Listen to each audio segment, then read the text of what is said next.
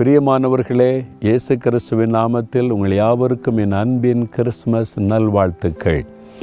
ஆண்டவர் இயேசு கிறிஸ்து ரெண்டாயிரம் ஆண்டுகளுக்கு முன்பாக இந்த உலகத்தில் மனிதனாய் அவதரித்த இந்த நாளை தான்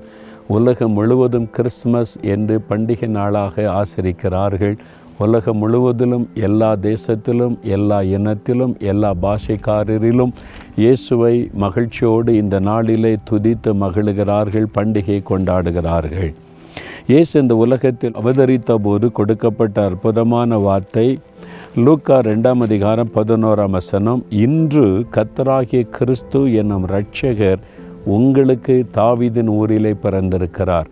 இயேசு என்னும் இரட்சகர் உங்களுக்காக பிறந்திருக்கிறார் இதான் செய்தி அப்போ இதை கேட்டுக்கொண்டிருக்கிற நீங்கள் யாராக இருந்தாலும் எந்த மதம் எந்த இனம் எந்த மொழி எந்த வித்தியாசமும் கிடையாது உங்களுக்காக இயேசு என்கிற இரட்சகர் இந்த உலகத்தில் அவதரித்தார் என அன்பானவர்களே இயேசு இந்த உலகத்தில் அவதரித்தது கிறிஸ்தவர்களுக்காக அல்ல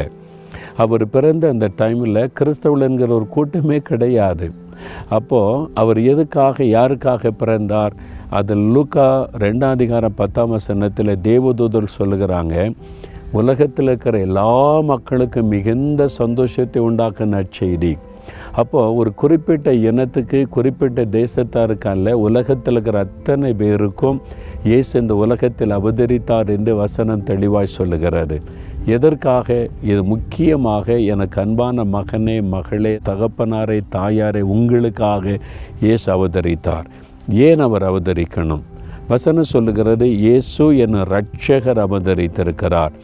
ரட்சிப்பை அருளும்படி அந்த ரட்சிப்பு என்ற வார்த்தைக்கு என்ன அர்த்தம்னு கேட்டால் ஒரு பெர்ஃபெக்ட் பிளஸ்ஸிங் முழுமையான ஆசிர்வாதம் பாவ மன்னிப்பு ஒரு ஆசிர்வாதம் வியாதிலிருந்து சுகம் பெறுவது ஒரு ஆசிர்வாதம் வறுமையிலிருந்து விடுதலை பெற்று செழிப்பான வாழ்க்கை வாழ்வது ஒரு ஆசிர்வாதம் இப்படி மனிதனுக்கு தேவையான சகலவிதமான ஆசிர்வாதத்தையும் அருளுவதற்காக இயேசு என்கிற ரட்சகர் இந்த உலகத்தில் வந்தார் அந்த ரட்சிப்பை உங்களுக்கு கொடுக்க விரும்புகிறார் பூரண ஆசிர்வாதம் உங்களுக்கு சமாதானம் சந்தோஷம் சுகம் நன்மைகள் ஆசிர்வாதங்களை அருளி செய்ய ஆண்டவர் விரும்புகிறார் இந்த ஆசிர்வாதத்தை கொடுக்க அவர் அவதரித்தது மாத்திரம் அல்ல அதற்காக ஒரு சிலுவையிலை மறிக்க வேண்டும் அவர் பிறந்ததை சிலுவையில் ரத்த சிந்தை மறிக்கத்தான் அவருடைய பிறப்பை குறித்து எப்படி தரிசனமாக சொல்லப்பட்டதோ அவருடைய மரணத்தை குறித்தும் தரிசனமாய் வேதத்தில் எழுதப்பட்டிருக்கிறது அவர் சிலுவையில் இரத்த சிந்தி மறித்தால்தான் இந்த ரட்சிப்பை இந்த ஆசிர்வாதத்தை மக்களுக்கு கொடுக்க முடியும் அதனால் உங்களுக்காக சிலுவிலை மறிக்க இயேசு அவதரித்தார் உங்களுக்காக கல்வாரி சிலுவிலை இயேசு ரத்த சிந்தை மறித்து உயிர்த்தெழுந்தார் இன்றைக்கு உயிரோடு இருக்கிறார் இன்றைக்கு அவர் குழந்தையாக அல்ல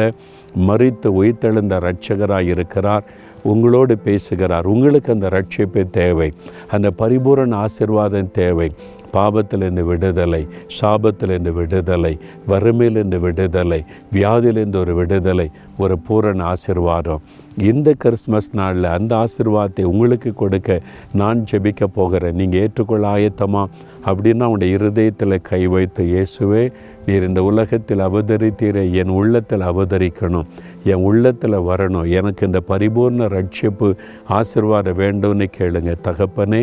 யார் யார் இருதயத்தில் கை வைத்து இயேசுவே இந்த ரட்சிப்பின் ஆசிர்வாதம் எனக்கு வேணும் என் உள்ளத்தில் வந்து நீர் பிறக்கணும் அவதரிக்கணும்னு ஜெபிக்கிறாங்களே இந்த மகன் இந்த மகள் இந்த தாயார் தகப்பனார் ஒவ்வொருடைய வாழ்க்கையிலும் இன்றைக்கு ஒரு பூரண ஆசிர்வாதம் உண்டாகட்டும் பாவத்தில் இந்த விடுதலை கொடுத்தருளும் சாபத்தில் இந்த விடுதலை உண்டாகட்டும் நோயின் பிடியில் இந்த விடுதலை உண்டாகி சுகம் ஆரோக்கியம் அறட்டும் அன்றுவரை வறுமையிலிருந்து விடுதலை உண்டாகி செழிப்பும் நன்மையும் உண்டாகட்டும் இயேசு கிறிஸ்துவின் நாமத்தில் பூரணமாய் ஆசிர்வதித்து மகிழப்பண்ணும் பண்ணும் இயேசு கிறிஸ்துவின் நாமத்தில் ஜெபிக்கிறேன் ஆமேன் ஆமேன்